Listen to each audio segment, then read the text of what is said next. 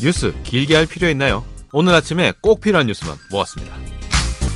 바쁜 아침 가장 빠르고 바르게 세상을 보는 방법. CBS 김덕기의 아침 뉴스가 전해드리는 팟캐스트 뉴스 쏙쏙입니다. 네, 꼭 필요한 뉴스만 쏙 뽑아서 속도감 있게 전해드리고 있죠. 김덕기의 아침 뉴스 팟캐스트 뉴스 쏙쏙. 어, 휴일에도 애청자분들을 찾아가고 있는 휴일 번외판입니다. 벌써 이제 가을의 마지막 절기인 상강도 지나서 그런지 추위가 이제 진짜 겨울 못지않은 그런 차가운 날씨가 이어지고 있는데 추워지고 있죠. 네. 우리 장 팀장님 그리고 조 기자 씨 아침에 나오실 때 괜찮으세요? 전 뭐 차 타고 나오니까 사실 추운지 안 추운지 잘 모르겠어요. 전 너무 추워요, 예. 진짜. 옷도 되게 두꺼운 거 입고 목에는 항상 스카프 두르고 그리고 얼마 전까지만 해도 발목을 드러냈는데 이제 발목을 꼭꼭 아. 감싸고 음. 그 발목 사이로 들어오는 바람이 엄청 차더라고요. 아마 앞으로는 더 찰 겁니다. 그래서 네. 건강 관리를 잘 하셔야 될 것. 같은데 네. 이렇게 날씨는 차갑지만 국회는 어, 이번 주도 대단히 뜨거웠잖아요. 국감이 막바지인데 사실 뭐 딱 와닿는 이슈는 별로 없고 말만 엄청 논란만 음. 많았던 것 같아요. 정쟁. 예, 예. 검찰총장 뭐 추미애 법무부 장관의 윤석열 검찰총장의 여러 가지 논란들이 있었지만 뭐 그냥 말싸움만 하다 끝나는 것 음. 같아서 아니 그래도 윤석열 검찰총장 같은 경우에 정말 작심 발언들을 네, 예, 그러니까요. 가만히 참고 원래 있었다가 그런 스타일이야. 야, 가만히 하시나요? 예. 역시나 날카로운 실망을- 말들을 많이 어, 내놓더라고요. 실망을 안 시키더라고요. 어떤 말을 할까? 다들 저희 보도국에서도 TV를 세 대를 다 틀어놓고 동시에 음. 틀어놓고 봤잖아요. 근데 역시나 실망시키지 않고 또 예. 본래 소신을 다 얘기하시더라고요. 대단한 분이에요. 기자들이 가장 좋아하는 게 헤드라인 딱 뽑을 만한 말 음. 짧은 멘트 하나씩 해주는 걸 좋아하잖아요. 그렇죠. 예. 예. 그다음에 또 이제 국감장에서 좀 이렇게 그랬던 게 게임 하다가 예. 그러니까요. 예, 국감 하다가 중간에 그 아. 그 모바일 게임을 하다가 또 찍혀가지고 네. 근데 저는 항상 이해가 안 되는 게 사진 기사들이 다 있는 거 알아요. 본회의장에서도 왜 가끔 문자 그 같은 거 문자들 찍혀서 찍히죠. 논란이 아, 되고 민감한 와가지고. 어떤 네. 분들은 일부러 그걸 이용하거든요. 아. 그러니까 자신의 정치 세를 불리거나 내 의도를 드러내기 위해서 일부러 이렇게 네. 써요. 근데 이거는 사실 게임하다 들킨 건 들킨 거잖아요, 정말. 그렇죠. 근데 휴대폰 자체를 어, 세로가 아니라 가로로 잡고 있으면 사진 기자들이 아무래도 관심을 갖죠. 아니 왜 이렇게. 동영상 보시나 아니면 어떤 이유 때문에 그러시지? 옛날에 왜 그 나체 사진 같은 거 보다가 걸리지도. 않았어? 예, 네, 그런 맞아요. 것도 여성 사진 보다가 네. 들킨 적도 있고 한 번은 어떤 분은 불륜 사실이 그게 드러나기도 했었어요. 아 문자로. 그렇네요. 예. 예. 그만큼 좀 이번 국감이 사실 좀김 빠진 거 아니었나 음. 뭐 그런 걸 좀 보여주는 것 같은데.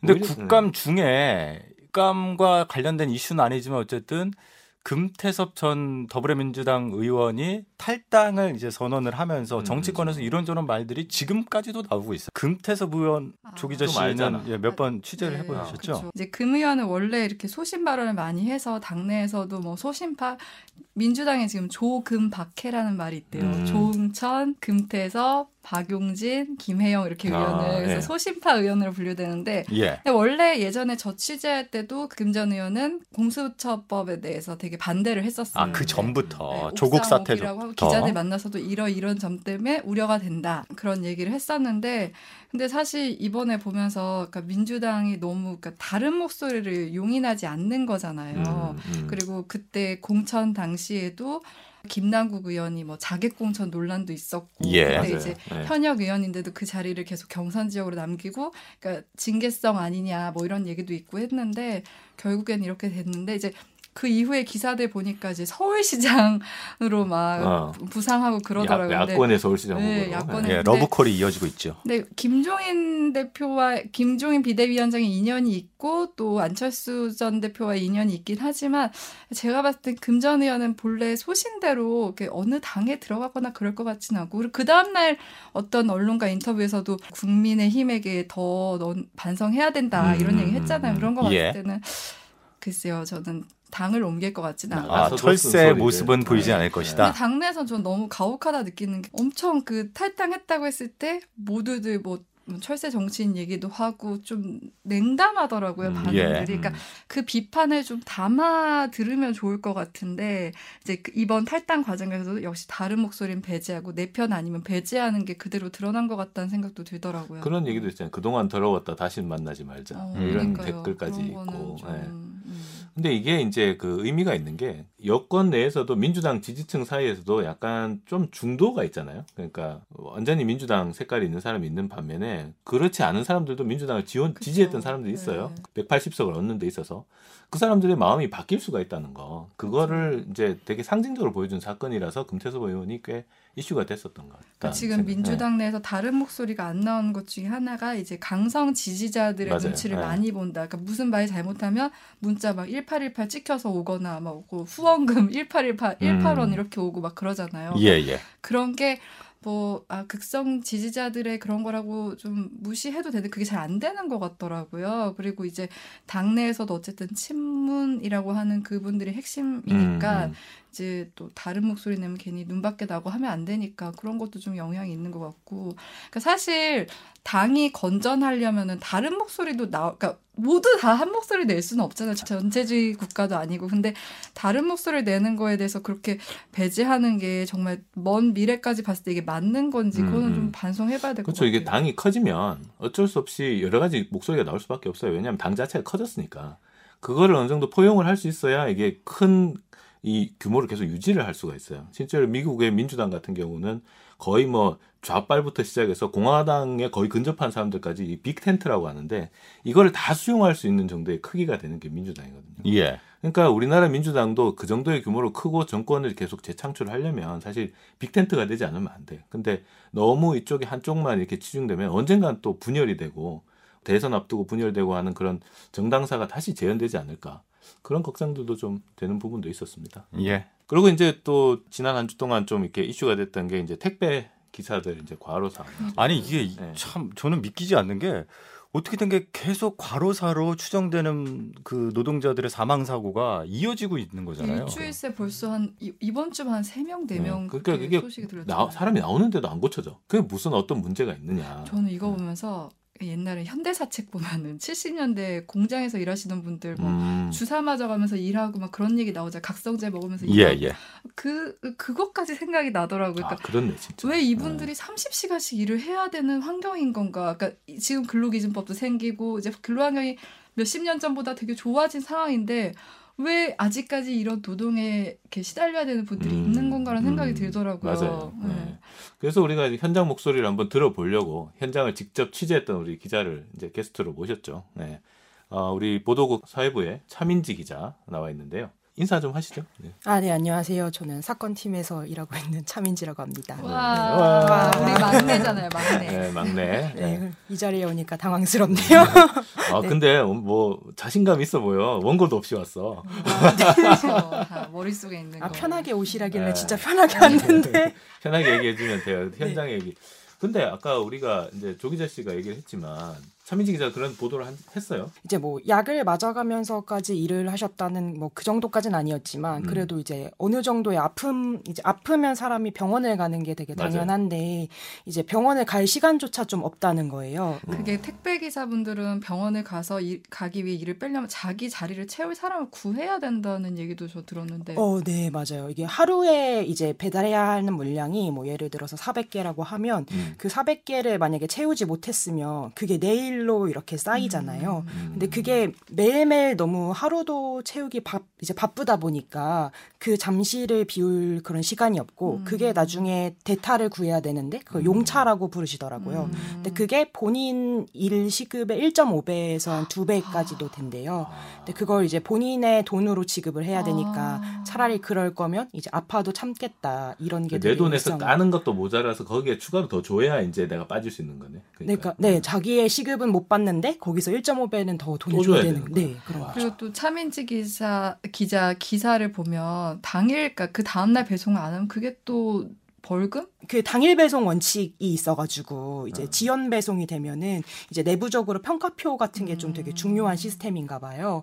근데 어찌됐든 간에 이분들도 되게 1년 단위로 계약을 하셔야 되다 보니까 좀 대리점주나 이런 쪽에 평가에 되게 민감할 수밖에 없고 음. 네 그러니까 그러면 택배 대리점 그 택배사가 있고 택배 대리점이 있고 네 그 대리점하고 계약하고 있는 택배 기사들이 있는데 이 택배 기사들은 직원이 아니고 일종의 이제 개인 사업자로 이렇게 계약을 맺고 있는 상황인 거죠. 네, 그렇죠. 네. 일종의 다들 사장 각각 한 명씩 한 명씩 각자가, 사장님이라고 아, 보시면 노동자죠, 되는데, 그러니까. 네. 그래서 이번에 이제 자살하신 분도 그 택배 영업을 하기 위해서 권리금을 주고 들어가고 음. 또 보증금도 주고 네, 강서구에. 네. 네. 그러니까 부산에서 내 영역을 확보하기 위해서 그렇게 고, 거기는 네가 맡아라 네, 대신에 네, 네. 우리한테 돈을 달라 이렇게 되는 거. 네네 그러니까요. 그분은 그렇게 하셨는데 네. 이제 어쨌든 최소한의 그런 돈도 벌지 못하셔가지고 네. 계속 좀 고통을 좀 받으셨던 분이신 것 같더라고요. 그러니까 그분들이 진짜 아까 말씀하신 것처럼 특수고용 노동자인 거잖아요. 그러니까 음. 사장이지만 음. 뭐그 각자 택배 회사에 속해 있고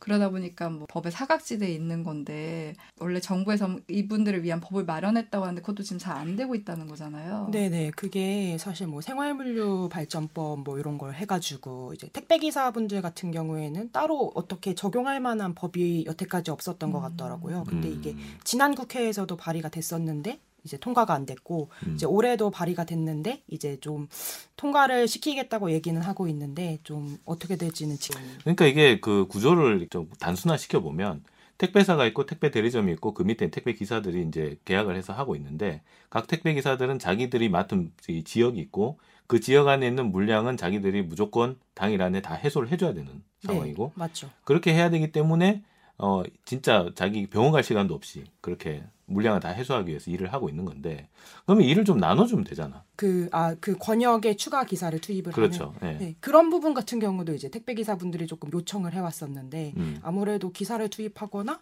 그러려면은 돈을 좀 더 들여야 되는 그런 부분이잖아요. 음, 아무래도 모든 인력 투입은 돈 때문에. 예. 예. 참, 그 결국 이제 돈 문제를 얘기할 수밖에 없는데 우리가 택배비로 보통 딱 있는 게 2,500원이잖아요. 네. 예. 근데 택배 기사들이 가져가는 거는 700원? 어, 네. 네. 한 건당 700원에서 좀 많으면 750원 요 정도 가져가시는 것 같아요. 수수료로 얼마를 떼는 거예요? 구조가 어떻게 돼 있어요? 이게 총 2,500원을 저희가 쇼핑몰에 지급을 하면요. 택배 음. 회사가 가져가는 게 한 1,700원 정도고 아. 이제 일종의 백마진이라고 하는 리베이트가 있어서 그 음. 800원을 쇼핑몰에게 지급을 하는 그런 아. 구조예요. 쇼핑몰은 이게- 그걸로 예. 돈을 버는군요. 네, 예. 그게 언제부터 생긴 건지는 어. 모르겠는데 이제 어느 순간 되게 택배 산업에 이제 경쟁자가 많이 등장을 했고 음. 그러면서 이제 저가 경쟁이 일반화가 된 거예요. 음. 그러니까 다른 데 쓰지 말고 우리 회사를 좀 써달라 이렇게 하면서 800원에 지급해주는 아. 요런 리베이트가 생긴 거고 음. 근데 이제 택배 회사가 1,700원에 가져가게 되면 이게 이제 본사가 있고 대리점이 있잖아요. 그럼 중간에서 또 수수료 떼가고 떼가고 하면 택배 회사분 택배 기사분들은 한 700원 정도를 가져가는 700원. 네, 건당. 네. 근데 뭐 한 하루에 한 300건에서 400건 정도 네. 이렇게 처리를 하는데 700원씩이면 한 20만 원에서 30만 원 정도. 네네. 네. 그렇게 되는 건데 하루에 네네. 하루에 2, 30만 원이면 나쁘지 않지 않아요? 근데 이제 그분들이 말씀을 하시는 거는 어찌 됐든 간에 그런 개인 사업자라고 하니 하시잖아요. 그러니까 어떤 택배를 잃어버렸을 때 같은 그런 문제 같은 음. 경우도 다 개인이 보상을 해주는 아. 그런 체제인 거고 어. 택배 파손이나 이런 문제 어, 그거 자기가 물어줘야. 네. 네네네. 어. 그런 문제가 분명히 있고 또 이제 유류비 같은 거 그리고 그런 택배 차 같은 게 그쵸. 문제가 생겼을 네. 때 그런 비용을 다 제하고 남으면 음. 이게 최소한의 생계를 유지하기 위해서 쓰- 했을 때에 그렇게 많은 비용을 벌지는 못하고 하시더라고요. 어, 그래서 또 지역별로 조금 차이도 있긴 있을 것 같아요. 어, 아파트 네네. 같은 데는 좀 죄송하기 그쵸. 편한데 네. 거기 뭐 단독주택 있고 막 이렇게 좀 띄엄띄엄 있는 이런 데는 좀 네네네. 힘들 것 같기도 하고. 그래서 이제 물론 유튜브나 이런 데 보면은 뭐 내가 이만큼 택배 기사인데도 이렇게 많은 연봉을 번다라고 음. 얘기를 하시는데 이제 택배 기사 일반적인 말들은 나는 이제 월 300을 벌기 위해서 한 400개 이렇게 하면서 이제 힘들게 월 이어가고 삼- 있대. 거의 30시간을 일해야 되는.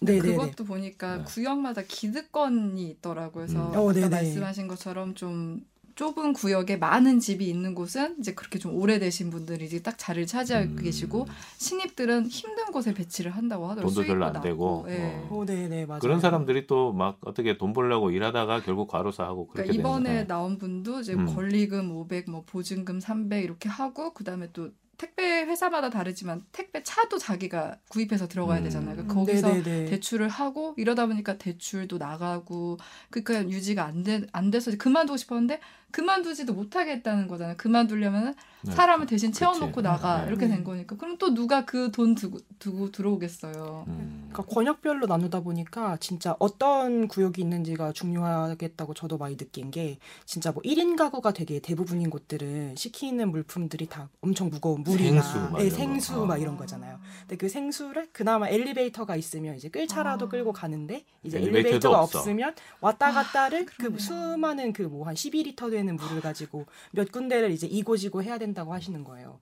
그러니까 그래서 택배 기사분들 같은 경우도 어떤 권역을 받느냐. 엘리베이터 있는 데를 예, 받아야 되는 엘리베이터는 있는 데 제일 좋아하시는 데가 아파트 그렇죠. 이제 뭐 복도식 아파트 그것도 계단식보다는 아. 복도식 그래서 한 번에 이제 위에 위에 층부터 조금 쌓아서 내려오면서 그래도 아. 조금 하는 게 수월하다고는 하시더라고요. 저번에 택배 이제 기사님이랑 같이 엘리베이터 탔는데 택배분들 이게 한 짐을 싸서 음, 들어오잖아요. 그럼 네. 엘리베이터를 버- 단추를 딱딱딱 눌러요. 그러면은 문 열면 그 사이 빨리 넣고 다시 타고 그 사이 네, 넣고 저도 다시 봤어요. 타고 막 네. 그러는 거야. 그리고 또 짐이 너무 많으니까 계속 아 죄송합니다, 죄송합니다 이렇게 좀 그것도 좀 안쓰럽, 안 좀 안타깝더라고요. 음, 음, 그러니까 네. 그렇게 죄송해야 할 일인가 싶기도 하고 우리한테 편의를 주는 분인데 그런 생각도 들고 근데 이번에 사실 택배가 문제가 되면서 이슈가 된 게 분류 작업이잖아요. 어, 네, 택배 맞아요. 기사분들이 무임금 노동을 하는 것 중에 하나가 그 분류 작업이라는데 음, 음. 분류 작업이 거의 업무의 한 40%를 차지한다고 오, 하더라고요. 네네네.